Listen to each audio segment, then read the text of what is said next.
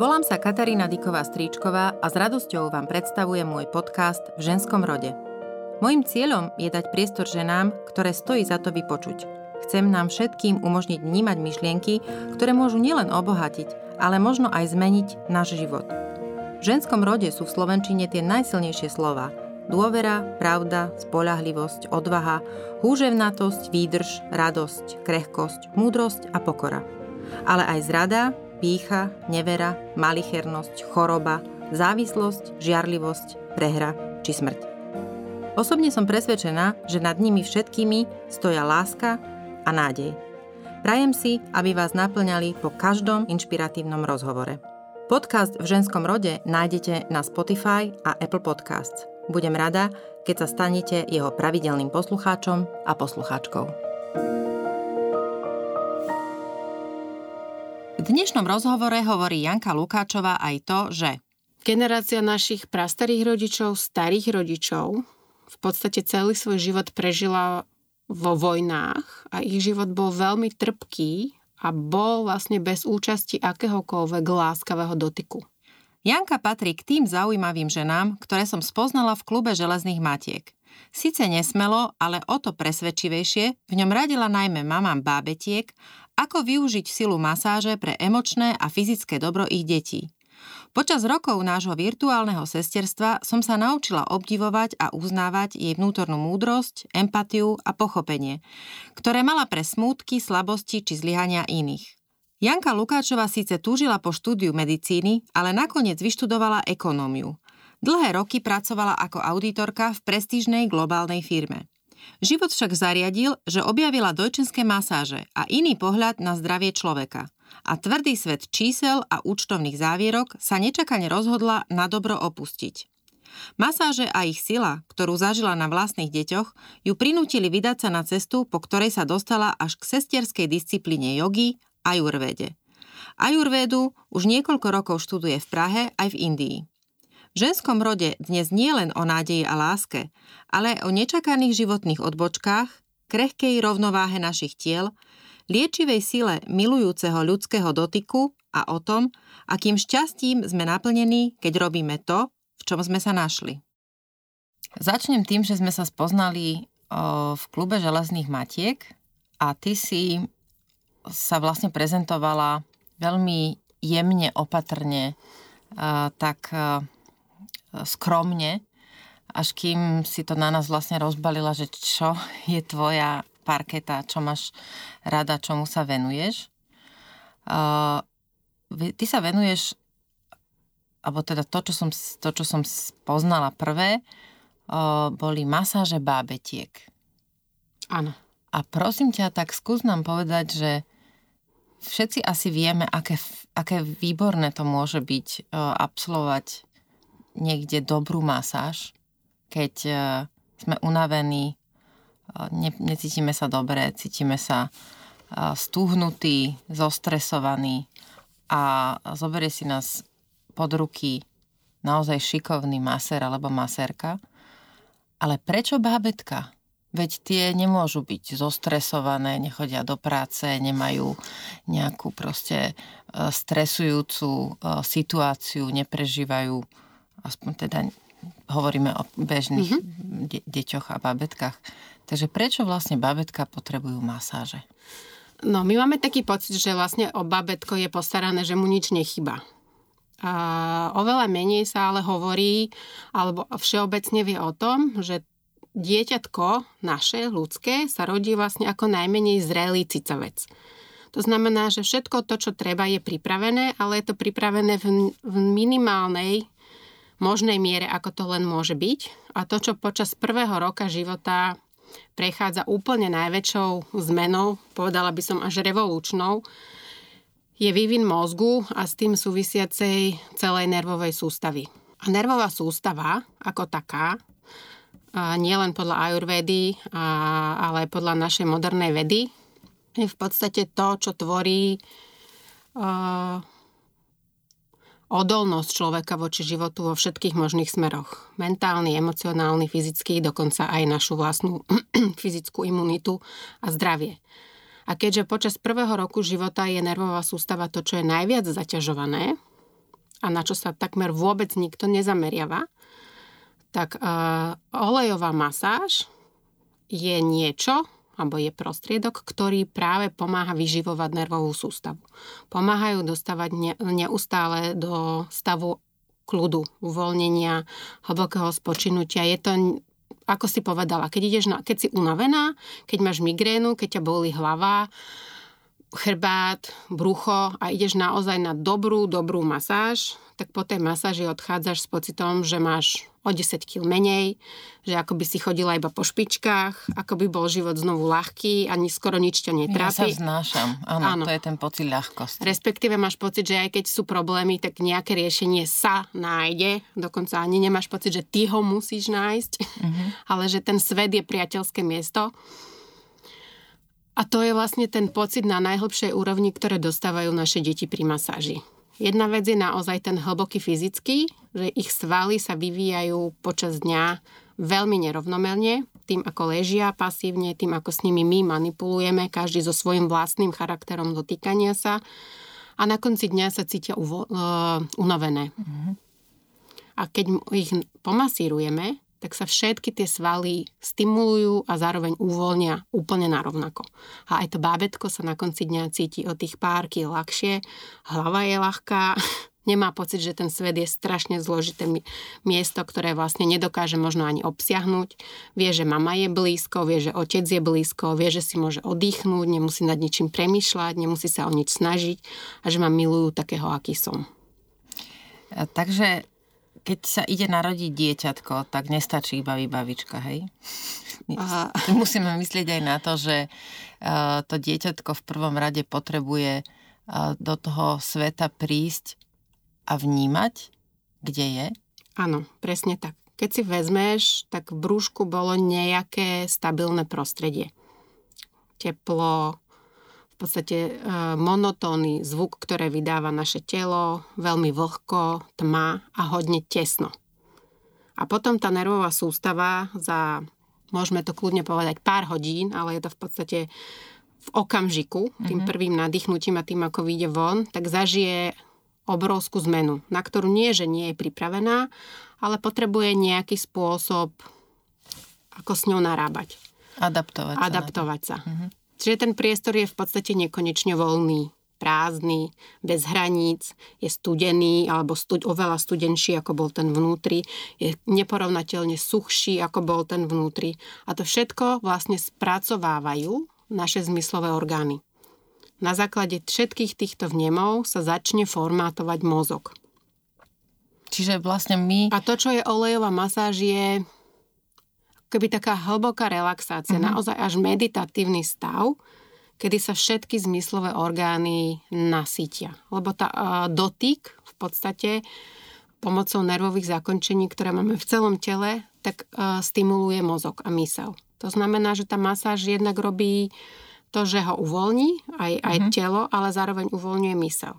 To som chcela povedať, že my upokojujeme tie deti, uh, dávame im najavo teda, že sme tam, že je všetko v poriadku a že môžu rásť tak, a, takým tempom a Áno. tak, ako potrebujú. Áno. A stále je presne tak, ako hovoríš. Čo, toto je pre mňa veľmi dôležitý aspekt masáže práve kvôli tomu, že e, maminky stále na kurzy chodia častokrát alebo kvôli tomu, že babetko boli brúško, alebo kvôli tomu, že im netrávi, mm-hmm. alebo kvôli tomu, že si prečítali, že deti majú potom lepší spánok. No to sa tam, to je ďalšia otázka. Ale v skutočnosti je masáž oveľa viac. Na tej najhlbšej úrovni nám pomáha vytvárať základy bezpečnej citovej väzby. Mama je plne prítomná. Čiže vníma ma rukami, vníma ma očami, vysiela na mňa spev, hlas, rozpráva mi niečo krásne, čo ma naozaj bláží a to dieťa to vníma pomocou melódie hlasu, rytmu hlasu. Dieťa presne vie, kedy je mama v pohode a kedy je mama v strese.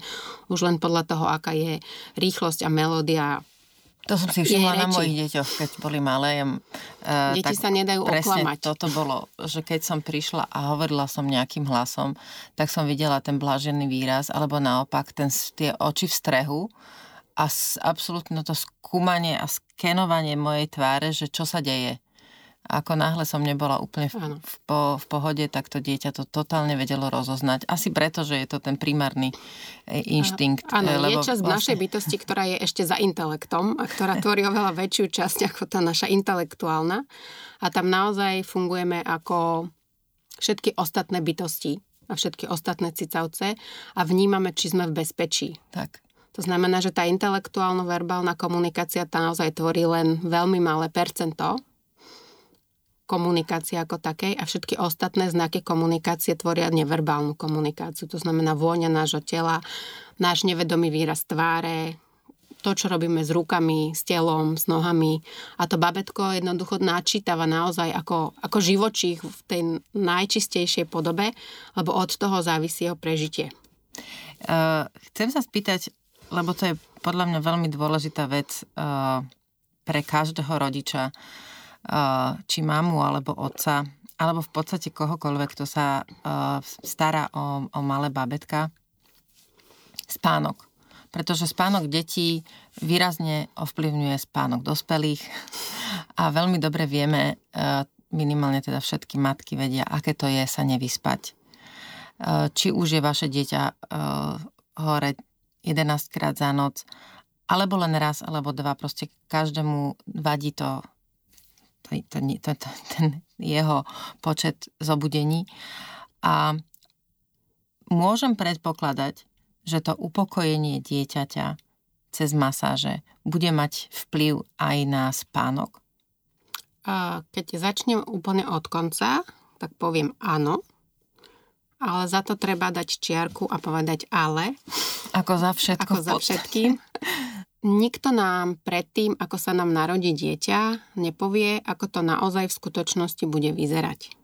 No to by v niektorých prípadoch možno aj veľmi ohrozovalo, či vôbec to dieťa príde na svet. To znamená, že sme ako ženy, ktoré boli vychovávané nejakým školským systémom, budovali si nejakú kariéru a vlastne sú spoločnosťou smerované od niekiaľ niekam, vytvárame svoje vlastné predstavy a očakávania, ako nám dieťa zapadne do našeho ďalšieho života. Je to ale veľmi skreslený obraz a pravda sa bohužiaľ ukáže až naozaj, keď sa to babetko objaví doma. A všetky tie nádherné uhladené reklamy s dokonalými účesmi, make-upom, úsmevmi, s rúžovými lícami sa veľmi rýchlo vytratí. Takže to, čo chýba celkovo vo vzdelávaní dievčat a žien, alebo teda v šírení o, takej objektívnejšej pravdy je, že dieťa do troch rokov je naozaj práca, práca, práca. A očakávať, že dieťa prespí celú noc je v podstate viac menej ilúzia. Takže vedieť si zabezpečiť život a prispôsobiť ho potrebám dieťatka minimálne v tom prvom roku je naozaj esenciálne. Neočakávať od neho, že sa prispôsobí nášmu životu.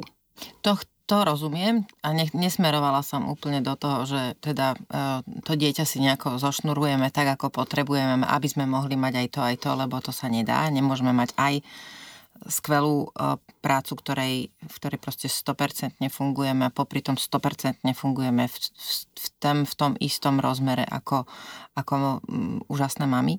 Skôr mi ide o to, že či viem dieťatko, ktoré je teda nad, no, naozaj nati- našponované, natiahnuté a naozaj ne- nepokojné, uh-huh. lebo sú aj také deti. Viem, že uh, sú mami, ktoré naozaj riešia veľmi uh, ťažké situácie, že do akej miery to môže pomôcť. Vieš, lebo pri, v istých prípadoch, keď proste ma, musíš stávať 7 krát za noc, tak tie 3, 3 razy za noc by ti pripadali Sú ako rozprávka. Pomoc, hej.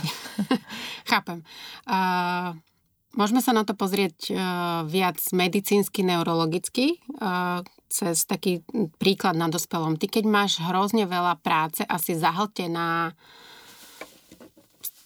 projektami, čímkoľvek, čo ti vlastne neustále beží hlavou a zaplňa tvoju mysel, tak aj keď si ty večer lahneš do postele, tak máš pocit, že sa ti to tam točí a Všetky točí maily a sú točí. Tam, všetky telefonáty. A veľmi ťažko sa zaspáva. Mm-hmm. Takisto deti vo svojom mikrobábetkovskom svete sú zaplavované tým, že prvýkrát počujem električku, prvýkrát vidím červené auto, prvýkrát som u lekára, prvýkrát som očkovaná, prvýkrát vidím babku a detka. Nám sa to zdajú automatické veci, pretože fungujú už naozaj autopilotne z nejakej našej podvedomej mysle a je to naša realita, ale pre nich sú to nové projekty. To znamená, že oni keď si večer lahnú, tak takisto veľmi podobne im bežia tie ich mikrosvety a veľmi ťažko sa im zaspáva. A z toho neurologického pohľadu je to o tom, že keď je podnetov reálne viac, ako v danom čase dokáže akákoľvek nervová sústava spracovať, tak ona sa zablokováva a na to, aby to telo zvládlo, tak vylučuje vysoké dávky kortizolu a adrenalínu. Ale keď máš v tele reálne vysokú hladinu kortizolu, tak máš oči doširoka otvorené. 11 hodín a, a ideme sa hrať, stávame A zaspať sa ti fakt nepodarí. A na to, aby sa ti podarilo zaspať, potrebuješ mať práve oxytocín, serotonín a melatonín, ktoré sa ale vylučujú v stave alfa vln, hlbokého pokoja, relaxácie, meditácie. A ja hovorím, že dospelý, keď má takúto situáciu, tak má milión prostriedkov. Niekto si ide zabehať, niekto si ide zabicyklovať, niekto zaplávať, niekto na jogu, niekto má meditáciu, niekto má pohár vína, niekto má cigaretu, niekto sa s niekým poháda, aby sa mu uľavilo. My si proste vymyslíme obrovské množstvo vhodnejších alebo aj menej vhodných prostriedkov, aby sme destresovali a v podstate zdilitovali tú vyčerpanú nervovú sústavu, aby sme si nejakým spôsobom navodili pocit upokojenia pred tým, ako ideme spať. A dieťa má len matku. To znamená kontakt koža na kožu, blízkosť, šero, tma, hojdavé pohyby, v podstate čokoľvek, čo navodzuje podobný pocit ako ten, ktorý, boli v ma- ktorý mali v maternici. Ticho, teplo, tišenie bolesti, tekutiny. Tak z nášho moderného pohľadu. Hej. To znamená tá teplá náruč, objatie, pocit pevných hraníc, vnímanie našej pokožky, nášho tlkotu srdca. A to je ale proces, ktorým tá nervová sústava prechádza nie z minúty na minútu, lebo už je 8 hodín a je čas spať, ale je treba vytvoriť ritualizovaný proces, kedy už treba o tej 5 sa uberajú aktivity, zvyšuje sa telesný kontakt, urobí sa masáž, okúpe sa to bábetko a celý rytmus sa spomalí tak, aby o 3 hodiny bol dostatok oxytocínu, serotonínu, aby to babetko bolo naozaj malátne a chcelo sa mu ísť spať. To je strašne krásne sa to počúva, lebo si tak pripomínam, uh, ja už teda, tie deti moje sú väčšie, ale ako hovoríš o tom, o tej 5. hodine a, a tom nevyhnutnom čase, ktorý je strašne dôležitý na to, aby sa vytvorilo v tele dostatok látok, ktoré ho uspia.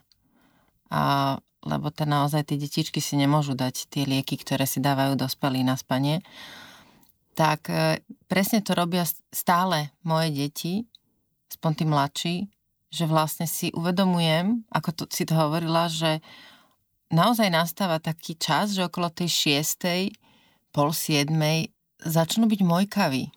Hm? Začnú oni sami uh, robiť uh, také ten, že prídu, príde len tak sa pritúliť, alebo niečo mi dôležité povedať, pričom musí mi o, oprieť hlavu o mňa, alebo povie, prosím ťa, a ešte tak, oni to tak povedia, že prosím ťa, potrebujem objímuť. Sa hovorí sa objať. Ja potrebujem objímuť. Áno, ja mám jedného takého dotykového syna a ten tiež hovorím 10 krát za ním. Mami, dneska sme sa ešte nestiskali. Mm. A príde za mnou, roztvorí ruky a len tak sa proste držíme v náruči, kdekoľvek. Musím naozaj v tej chvíli prestať umývať riady, prestať Áno, čistiť zeleninu, toto, presne toto. prestať čítať, prestať vybavovať maily, musím sa postaviť a musím ho naozaj objať. On si tak ako keby načerpá nejaký typ energie a potom ma pohľadka, dá mi pusu a povie, že už ide zase. Čo už je dobré. Robiť. Už, už, je dobré. Už sa nabil. Nabíjačka už nabil baterky. Extern... Prečo sme stratili ten môj kavý kontakt? Mm, a sama som o tom rozmýšľala, pretože ja som bola veľmi dotykové dieťa a v mojej vlastnej rodine bol v podstate láskavý dotyk takmer neprítomný lebo na ne nebol čas, lebo bolo vždy treba niečo robiť. A väčšina dotyku bola bohužiaľ práve tá negatívna. Keď nás bolo treba za niečo potrestať. A ja si naozaj dodnes pamätám, ako som vždy, keď som prišla domov, už aj keď som bola dospelá, vysokoškoláčka, mala potrebu, keď som šla do mesta s mojou maminou, chytiť si ju za ruku. Ale vždy som ten dotyk iniciovala ja. A mala som veľmi dlho ja, také obdobie, kedy som mala pocit, že už ju asi nemám držať za ruku, lebo už držím za ruku svojho muža. A bolo to vo mne také veľmi zvláštne prerodové obdobie, mm-hmm. kedy som sa učila odpájať sa dotykom od svojej mamy a pripojiť sa intenzívnejším dotykom k svojmu mužovi. A potom som si hľadala vlastne rovnováhu. Aké ťažké to bolo? Sa. A bolo to veľmi ťažké. Však. Bolo to veľmi, veľmi Je ťažké. nájsť sa vlastne, proces. nájsť rovnováhu v tých nových roliach. Mm-hmm. A, ale moja mamina bola veľmi nedotykové dieťa. A keď sme sa vlastne o týchto veciach spolu rozprávali, tak mm, vyrastala ona v nádhernej rodine, ale nebola veľmi dotyková. A v podstate ju vychovávali ako to, že musí byť dobré dieťa. Lebo keď nebude dobrá, tak ju nikto nebude mať rád. Takže ona sa naučila byť e, dobrá, ale dobrá v zmysle toho, čo očakávali od nej tí ostatní. Buď a mne to prišlo, seď, áno. Poslúchaj, E, dobre sa áno, uč. u nás doma bola veta, deti má byť vidieť, nie počuť. Ale to si myslím, že je... A prišlo mi to hrozne Veľmi- smutné. Ale tak bežné pomerne, nie? Je to veľmi bežné a ja som vlastne tak hlboko pátrala, že kde to môže mať svoje korene a vlastne som zistila, že generácia našich prastarých rodičov, starých rodičov v podstate celý svoj život prežila vo vojnách a ich život bol veľmi trpký a bol vlastne bez účasti akéhokoľvek láskavého dotyku. Že to, čo oni žili celý život, celé dve generácie, bolo iba zúfala snaha nejako prežiť a nejako zabudnúť. A oni vlastne tak ako v tom svojom hlbokom smútku existovali a žili ďalej, lebo nič iné sa nedalo robiť, tak vlastne sa nedotýkali ani svojich detí, lebo dotyk ako taký otvára naše najhlbšie emócie, naše najhlbšie pocity. A oni sa tých pocitov, ktoré museli zažiť, nikdy v živote už nechceli viacej dotknúť. Znamená to, že Takže nás vytvorili naučili? sme generáciu, oni vytvorili Tak. generáciu našich rodičov, ktorá Tak. bola vychovávaná intelektuálne k poslušnosti, ale bola necitová, pretože pre nich cit rovná sa bolesť. Cit rovná sa smrť. Niekoho blízkeho. A myslí si, že my to teraz objavujeme na A my novo? to objavujeme na novo. Že tak ako dokážeme dotykom bez slov dať vedieť človeku, že ho milujeme a že je krásny taký, aký je, hladkaním a masírovaním a vedieť mu priniesť ten pocit bezpečia a blízkosti ako privítanie na svet, tak úplne rovnako dôležité je vedieť odovzdať rovnaký pocit človeku, ktorý odchádza.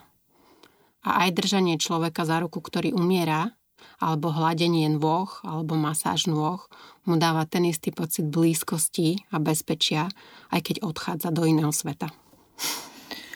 Malo kedy sa mi stane, že ma niekto tak akože načne, väčšinou tu načne od, moja otázka tú druhú stranu a teraz si ma dostala. Ja som sa ocitla v takej veľmi podobnej situácii s mojou starou mamou, keď a, bola v, nemocnici v podstate 3 mesiace predtým, ako zomrela. A presne toto bolo a, ono na to, čo si spomínam. Že som a, za ňou chodívala každý týždeň z Bratislavy do Žiliny a strávili sme chvíle v nemocnici tým, že som jej masírovala ruky a natierala nohy. A rozprávali sme sa, alebo sme boli len ticho, alebo som spievala. A to bolo a, asi jedno z najsilnejších emočných období, ktoré som vo svojom živote zažila. Úplne tomu rozumiem, tiež som si to so svojou vlastnou maminou zažila. Uh, len do zatvorky. Moja mamina vlastne nikdy úplne neprijala to, že som opustila svet dokonalej kariéry a vybrala som sa cestou, ktorá bola neznáma, neprebádaná, pre ňu nepochopiteľná. A v podstate mi to vyčítala. A až keď naozaj ležala v nemocnici tých posledných pár dní predtým, ako umrela a masírovala som jej nohy,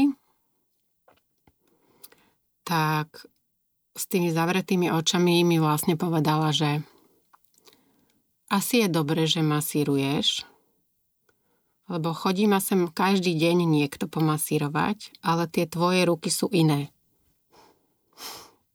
A to bola v podstate jej jediná forma uznania a pochvály toho, že je dobré, že robím to, čo robím. Ona to ani nejako inak nedokázala povedať, ale v podstate tam bolo úplne všetko. Aby ľudia pochopili, o čom si teraz hovorila, tak prvýkrát vlastne spomeniem, že ty si vyštudovaná ekonómka a robila si auditorku v špičkovej globálnej firme. Áno. Ak si pamätám, tak myslím si, že jedna z prvých zamestnanky, tuším číslo 36 si mala. Áno. Jedna vo firme, vo firme, ktorá proste potom uh, prijala a teda prešlo ňou, uh, prišli ňou tisíce ľudí a ako to vlastne prišlo, že ty z, proste z, z dokonalého špičkového auditu, fantastická práca, určite vynikajúco ocenená uh, finančne alebo rôznymi inými odmenami, uh, si zrazu... Kde to nastalo? To bola nejaká životná kríza, alebo Ne, neviem, či by som to úplne nazvala životná kríza. E, ty o mne vieš. Na schvál používam ano, tieto hej, hej. slova, aby e, som teda možno niekomu zobrala tú otázku z, z, z jazyka takto sformulovanú. Ty o mne vieš, že ja som vlastne vola, kedy pôvodne chcela študovať medicínu. Som z lekárskej rodiny, takže v nemocniciach som bola viac doma ako doma. Bolo mi to blízke a na medicínu ma neprijali a v konečnom dôsledku moja mamina tomu bola veľmi rada, lebo povedala, že medicína nie je vhodné zamestnanie pre ženu, že je príliš náročné. A tak ma teda nasmerovala, že aby som nezabudla študovať, kým sa možno pôjdem o rok pokúsiť, išla študovať hocikam, kam ma zoberú bez príjmačiek.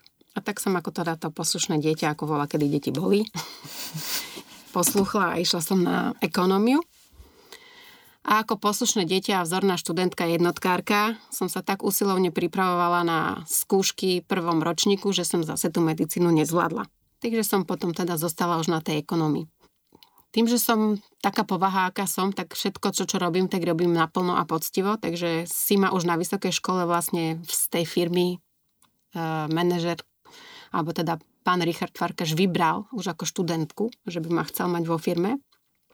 A keďže som vlastne vôbec e, nevedela, čo chcem robiť, keďže ekonomia nebola srdcová záležitosť, tak som si povedala, prečo nie. Je to veľká firma, sú to veľmi múdri a zaujímaví ľudia, čaká ma tam asi dobrá perspektíva, finančné ohodnotenie bolo rozprávkové hneď na začiatku, v podstate ešte som ani nič nemusela vedieť, perspektíva nekonečne ružová, tak som si povedala, však teda dobre,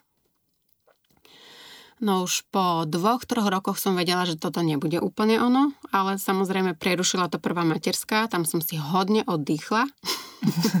Na počudovanie? Áno, trošku som zabudla, o čom to bolo. Po necelých troch rokoch môjho syna si ma vypýtali oni späť, že ma súrne potrebujú naspäť, či som pripravená vrátiť sa do práce, tak som sa v podstate za tri dní vrátila naspäť.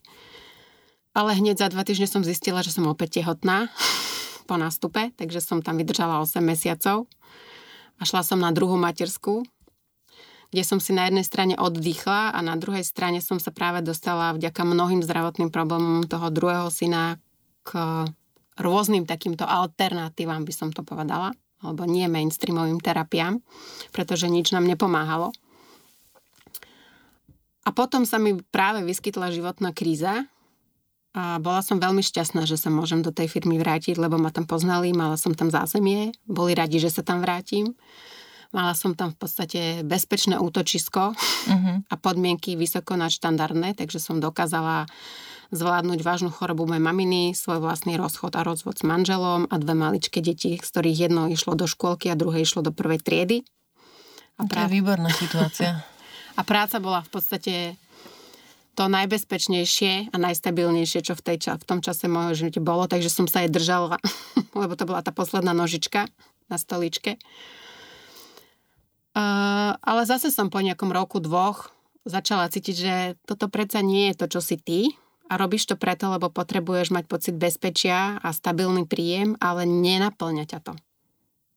A tak som pomaličky postupne hľadala spôsob, ako ísť robiť niečo iné. Najskôr som mala presne taký ten pocit, vyštudovala si ekonomickú, nič ne, nevieš. Nikdy v živote si nikde nebola len v open space alebo v sklenenej kancelárii. Čo by si robila vo vonkajšom smete, svete? Veď ten je strašne nebezpečný, neznámy. Ako sa dá uživiť tým, že by si masírovala bábetka? To je nemysliteľné.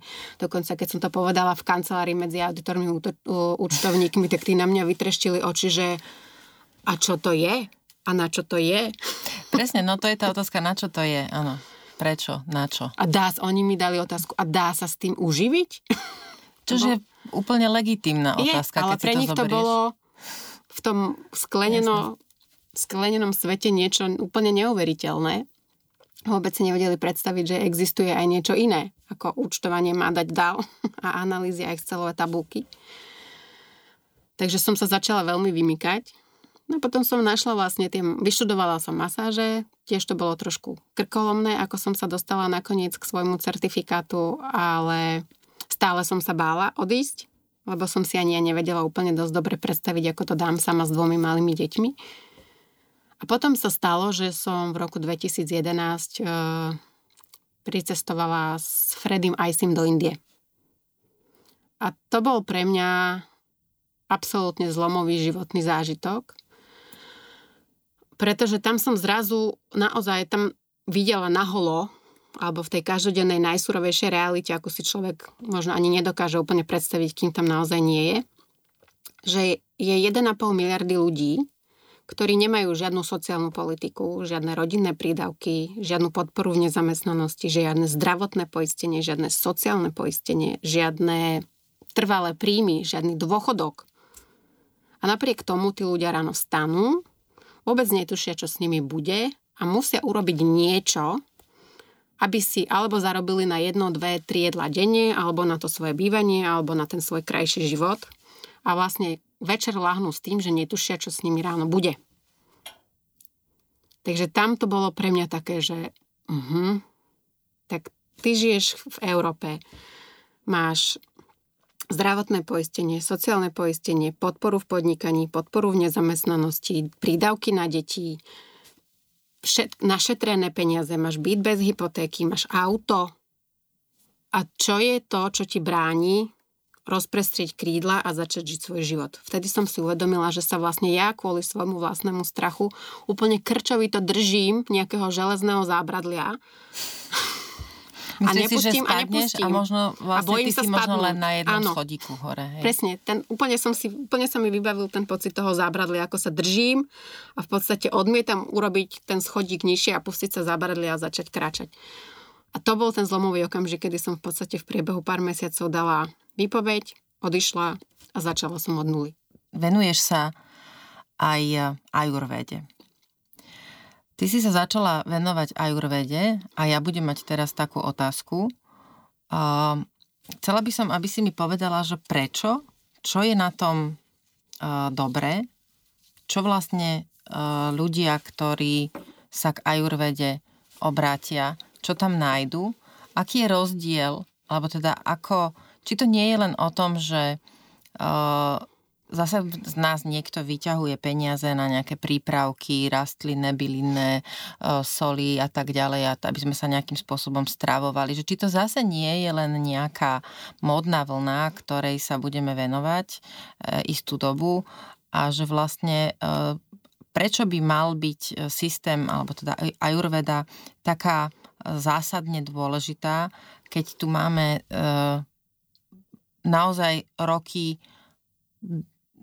dlhého, podrobného vedeckého skúmania, výskumu, či už liečiv, rôznych teda iných terapií. Proste zaujímajú ma takto, máme dve tie misky, tuto máme tú západnú medicínu a tuto máme tie bylinky ajurvédy. Kde je medzi nimi rovnováha? Uh-huh. Alebo prečo sa vlastne obracať aj k tej ajurvede? Ayurveda je komplexný medicínsky systém. Najstarší a komplexný medicínsky systém znamená, že má úplne rovnaké kategórie medicínske, ako má naša medicína. Má očné, krčné, ušné, Má chirurgiu, má internú, má ginekológiu, má pediatriu, má farmakológiu, má toxikológiu, má gerontológiu. E, to sú všetko úplne samostatné odbory. A keď sa niekto venuje ajurvede tak, že sa stane ajurvedský lekár, tak je to 6 až 9 rokov štúdia. A takisto si... Čiže nie sú to nejaké dva Takže víkendové to, kurzy chcem tým povedať, niekde, že ajurveda nie sú bylinky. Dobre. Ako sa to veľmi nesprávne, bohužiaľ, na veľkú škodu ajurvedy a akékoľvek holistické medicíny prezentuje. A áno, pokiaľ je to prezentované takýmto spôsobom, tak je to vyťahovanie peňazí z našich vreciek a toto nie je ajurveda. S tým s tebou súhlasím veľmi.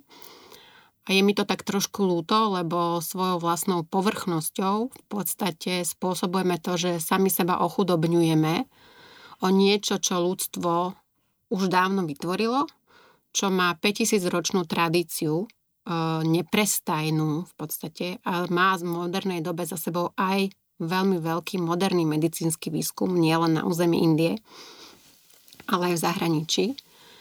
A práve týmto misinterpretovaním toho, čo je Ayurveda, má v spoločnosti alebo aj v odbornej verejnosti v podstate hodne negatívny náboj a tým pádom sa dostáva na hranicu niečoho, čo môže byť okultné, ezoterické, nefunkčné, hlúpe, nevedecké.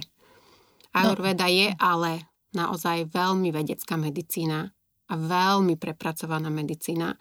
A práve preto, že som tiež začala iba kurzami, ktoré už aj v tej svojej všeobecnosti alebo plitkosti mi poskytovali odpovede na otázky, ktoré som nevedela nájsť niekde inde a boli pre mňa dôvodom, prečo som sa rozhodla, že jej chcem rozumieť naozaj.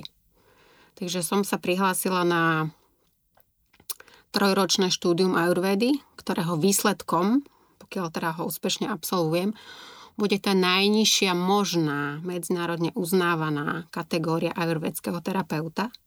A keď budem chcieť pokračovať ďalej, tak ma čaká ďalšie postgraduálne štúdium v nejakej odbornosti. Mm-hmm. Takže toľko len na margo toho, že vnímame ajurvedu, ale aj jogu veľmi skreslene. Keby som ju mala približiť možno nejakými modernejšími slovami, tak ajurveda funguje na princípe, um, či to teda môžem tak povedať, aby som zase neodstrašila veľkú časť ľudí, e, kvantovej medicíny. Je to niečo, k čomu sa vlastne v oblasti našej neurovedy iba začíname približovať. Ayurveda nie je indická medicína, je to teda medicína, ktorá vznikla na území Indie, ale to slovo Ayurveda, ako sa všade píše, je v podstate uh, múdrosť, uh, ako, ako žiť život. A v tom najvoľnejšom preklade to znamená, že človek potrebuje žiť život v súlade so sebou samým v tom danom čase, ktorom sa momentálne nachádza. Iné potreby má novorodenec, iné potreby má tínedžer, iné potreby má človek v produktívnom veku, iné potreby má človek, ktorý stárne a zároveň v tom svojom biopriestore, v ktorom žije. To znamená, že sledovať moje potreby, moje možnosti v prostredí, v ktorom sa momentálne nachádzam, je v skratke a reagovať na ne je to, čo je ajurveda. Ako vlastne ku mne ten ajurvedský lekár uh-huh. bude, bude, alebo mhm. terapeut, uh-huh. ako bude ku mne pristupovať. Keď nejdem s tým, že aha, túto ma bolí, alebo mám zdra- e, tráviace ťažkosti, že nejdem s nejakým špecifickým problémom. Ak hovorí, že to je medicína, tak uh, tam za vami chodia ľudia len keď majú problém? Mm, väčšinou áno. A tí vedomejší chodia vlastne aj v období, kedy možno cítia, že to v živote nie je úplne tak, ako by si to predstavovali alebo mm-hmm. že je to o trošku horšie, ako to bolo a snažia sa vlastne preventívne no, prísť no, to na to, čo to je mm-hmm. a vrátiť sa späť na tú dráhu, kedy to fungovalo, aby sa vlastne nedostali do ešte vážnejších problémov. Treba však povedať, že to je veľmi osvietená menšina. Dobre, ale teda keby som to náhodou takto krásne osvietene chcela urobiť, tak čo? E, funguje to potom tak, že ajurvedský terapeut posiela dotazník ano. s niekoľkými základnými otázkami. E, zdravotná história, anamnéza človeka, e, ako žije, ako vyzerá denný režim, ako vyzerá jedálny lístok, denný, týždenný, sezónny, e, ako vyzerá vylúčovanie, pomerne do veľkých podrobností, čo človeka stresuje, čo ho teší, akú má prácu, čomu sa venuje, čomu sa vyhýba. Pretože Ayurveda vníma človeka ako spojenie tela, mysle aj duše. Uh-huh. A jedno bez druhého v podstate nemôže existovať a keď nefunguje jedno z toho, tak pomaličky postupne prestáva fungovať aj ten zbytok. Takže to, čo je prvé, je dotazník. Ten si samozrejme vyhodnocujeme vopred. Na základe neho vzniknú, podobne ako tebe, z nášho rozhovoru nejaké ďalšie otázky, ktoré si potom vlastne rozoberáme na stretnutí. A diagnostika ako taká potom spočíva z vyšetrenia pulzu, čo je v podstate jedno z, hlav, jedno z hlavných vyšetrení, pretože puls nie je iba to, a koľkokrát za minútu ti tlčie srdce, v Ayurveda rozlišuje niekoľko desiatok rôznych parametrov, ktoré z pulzu dokáže vyčítať. To je asi to, čo niektorí spochybňujú naozaj veľmi, že ako je to možné, čo to je za hlúposť a podobne. Počula som také názory. Áno. Hovorím to ako Dá poznámku, to, to nie je. Uh-huh. Uh, verím tomu, pokiaľ ale človek nemá ani len snahu zistiť uh-huh. alebo sám zažiť, či je alebo nie je to funkčné, tak je to pre mňa v rovine neviem, ani to nechcem nazvať hejtovania, ale mm-hmm. v mhm. podstate takého po, povrcho, povrchného mm-hmm. výsmechu, mm-hmm. bez skutočného záujmu, pochopenia veci, napriek tomu, že je nepravdepodobná alebo inaká. Na základe zvedavosti, takej skutočne úprimnej, je postavená v podstate aj celá naša západná veda. Keby Však neboli samozrejme. ľudia úprimne zvedaví a keby nechceli zistiť, či niečo naozaj funguje, tak ako, to, ako sa nemáme to zdá. žiarovku napríklad. Tak nemáme nemá, ani žiarovku. Lebo však elektrinu tiež nevidno, že? Kým nemáte nejaký Takže, elektrický výboj. Jasné. Keď niekto bude mať záujem skúšať a zisťovať, tak všetko sa to dnes naučiť dá a zistiť dá a pochopí, že A ty toto teda vec. robíš? Už to môžeš robiť? Alebo ty si, keď stále študuješ? No stále študujem, Áno. takže to je, a mám voči Ayurvede obrovský rešpekt, takže to jediné, na čo si zatiaľ trúfam, rozhodne to nie je liečenie nejakých chorôb, uh-huh. pretože tam naozaj nie som. Ale súčasťou prevencie alebo nápravy niektorých našich chronických ochorení, ktoré vyplývajú z narušeného trávenia, vyplýva úprava jedálneho lístku a denného režimu a to je vlastne niečo, čo už robiť môžem. Takže mm. taká tá preventívna ajurveda alebo ajurveda zaoberajúca sa životným štýlom, kedy naprávame nie vážne ochorenia, ale ochorenia vyplývajúce z nesprávnej životosprávy, tak to je niečo, čo už môžem robiť. Čiže keď niekto je, ja neviem, teda, že ho bolie, bolie, bolieva chrbát, alebo sa cíti teda, že by mal začať cvičiť a začne chodiť do posilňovania, to je jedna vec. A druhá vec, keď chce ísť už o ten krôčik na tom rebríku vyššie, tak sa začne zaujímať a môžete vyhľadať a zistiť, že čo by mohol robiť so svojím telom lepšie, aby fungovalo tak, ako by malo. Uh-huh. Tak som tomu dobre porozumela. Áno.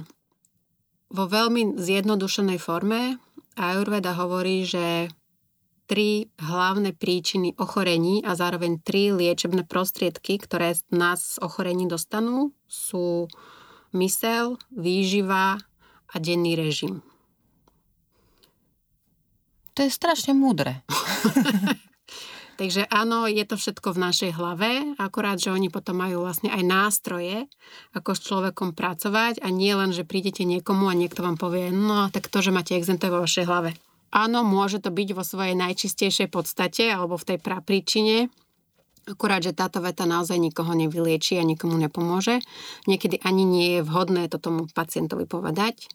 Niekedy naozaj je dôležité začať od úplne najprozaickejšej veci a to je napríklad niečo, s čím sa stretávam, že sa v podstate veľakrát nedeje v našich životoch.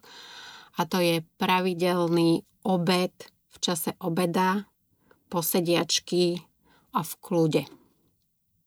Tam sa začína gro našich zdravotných problémov. No, Obed je podľa Ayurvedy totiž to jediné jedlo dňa, ktoré dokáže naše telo spracovať a zmetabolizovať tak, že vďaka nemu obnovuje a regeneruje všetky bunky. Všetky ostatné jedlá, ktoré máme, viac menej fungujú ako také emočné stabilizátory. Oveľa menej z nich telo čerpá živiny na to, aby sa seba prebudovávalo. Toto počujem prvýkrát a keďže nahrávame tesne pred obedom, tak si dám pozor na to, aby dnes som naozaj obedovala v pokoji. Keď mi príde na, na terapiu uh, výkonný manažer, ktorý povie, že nemá čas obedovať a chce niečo, aby sa cítil lepšie, tak poviem, nebudem pokračovať ďalej, kým nedostaneme obed medzi 12. a 14. do denného režimu, lebo nič iné nemá zmysel. Žiadna zázračná bylinka nezachráni a nepomôže a nepo, nenapraví zdravotný stav, pokiaľ nepochopí ktokoľvek z nás, že toto je absolútna nevyhnutnosť.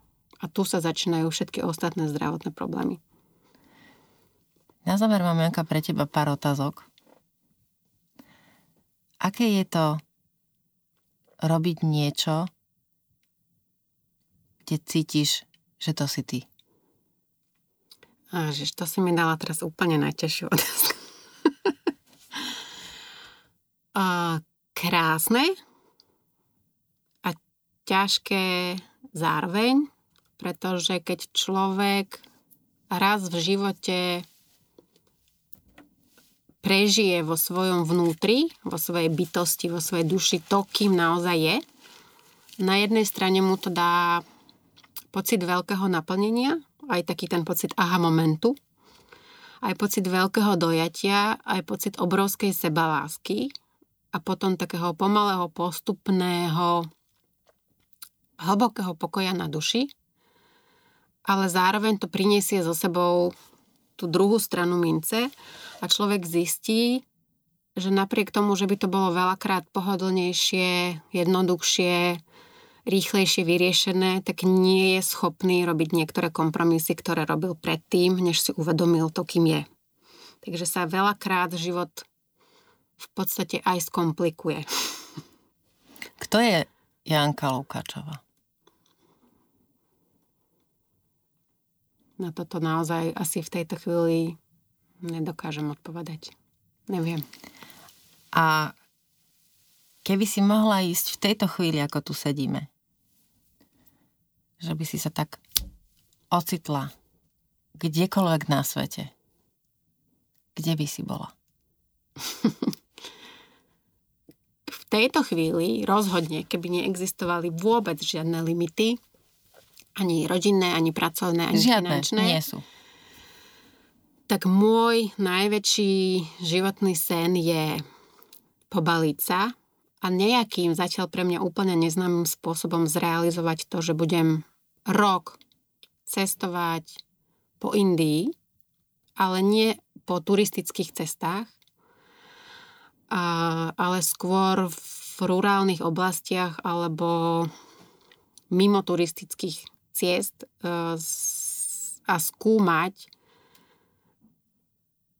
tradície starostlivosti o matku a dieťa a prečo je to dôležité a zaznamenávať to príbehmi, fotkami, obrazmi, možno videami, lebo je to niečo, čo aj v Indii sa vytráca, ale stále to tam v hojnej miere existuje a je to niečo, čo sa u nás v modernej dobe už úplne vytratilo a naše ženy z toho, čo ja mám skúsenosť, do veľkej miery zabudli, čo to znamená byť žena, čo to znamená byť matka, a vlastne samej sebe si nevieme nájsť miesto v živote. A ja by som to niečo, čo ešte nebolo úplne stratené, veľmi rada objavila pre ženy západu, pretože ja Indiu milujem a teraz keď sa pýtala, kto som, tak v tejto súvislosti ma napadlo, že tak ako milujem Indiu a stala sa pre mňa druhým domovom, ale zároveň som sa narodila na západe a mám západnú výchovu a západný štýl života, tak toto je v podstate pre mňa taká kombinácia, kedy tú lásku a to spojenie, ktoré cítim s kultúrou, ktorá je pre nás veľmi neznáma a exotická, dokážem zrozumiteľným spôsobom priniesť sem. A čo by si chcela, aby tie naše alebo západné, aby tie ženy pochopili z toho, čo by si s tým spravila? Čo by si to tam, tamto nájdeš, zaznamenáš a potom? A potom to formou zážitku, pretože človek sa učí alebo dokáže integrovať do svojho života len niečo, čo naozaj zažije a čo urobí, spôsobí taký ten hlboký aha moment v celej jeho bytosti, tak to je to, čo potom člo, v človeku dokáže naštartovať možno iný spôsob premýšľania, iný spôsob života. Takže vďaka všetkým tým obrazom, možno technikám, priniesť ženám iný typ zážitku, ktorý v nich vyvolá nejaký pocit, v ktorom dokážu objaviť tú časť samej seba, ktorú zatiaľ neobjavili. A prečo je to dôležité? Lebo to je zase to, čo sme mali volá kedy aj u nás. Ale niekde sa nám to možno takým tým veľmi rýchlým technickým pokrokom a mnohými náročnými etapami spoločenskými vytratilo. Stratili sme také hlboké spojenie so životom alebo s pulzom života. A cítime sa, je to moja skúsenosť, neviem aká je teda tvoja, ale mám taký pocit, že sa ako ženy cítime neisté a cítime sa častokrát aj veľmi prázdne a prázdne nie je v zmysle toho, že by sme sa nevedeli pozaplňať všeličím, alebo že by sme neboli prehltené, ale prázdne v zmysle, že nemáme taký ten svoj naozaj hlboký vnútorný pokoj a pocit naplnenia. Ako keby sme nevedeli nájsť to, čo nás naplňa znútra. A ty by si to tie ženy naše chcela naučiť? Ja si myslím, naučiť sa to nedá. Ja by som im to chcela len sprostredkovať ako možnosť, ak mm-hmm. niekto sa toho uchopí a niekto nie ale tým, ako to uh, Ayurveda, alebo teda India uh, dala mne, a mám pocit, že som prežila niekoľko životov, tak tento svoj zážitok by som veľmi rada sprostredkovala ďalším ženám. Ja som takisto bola auditorka, všetko fungovalo dokonale a napriek tomu som nebola vnútorne šťastná. Dnes mám v mojom živote kopec komplikácií, alebo sa udialo strašne veľa ťažkých vecí, ale mám v sebe hlboký pokoj. A to je niečo, čo môže človek zažiť. A odtiaľ už potom neodíde. Ďakujem, že ste počúvali môj podcast v ženskom rode. Ak vás tento rozhovor zaujal, vypočujte si aj tie ostatné. V ženskom rode môžete sledovať a zdieľať aj na Facebooku – Napíšte mi svoje názory, nápady a hodnotenie. Už o týždeň v stredu sa na vás teším s novým dielom.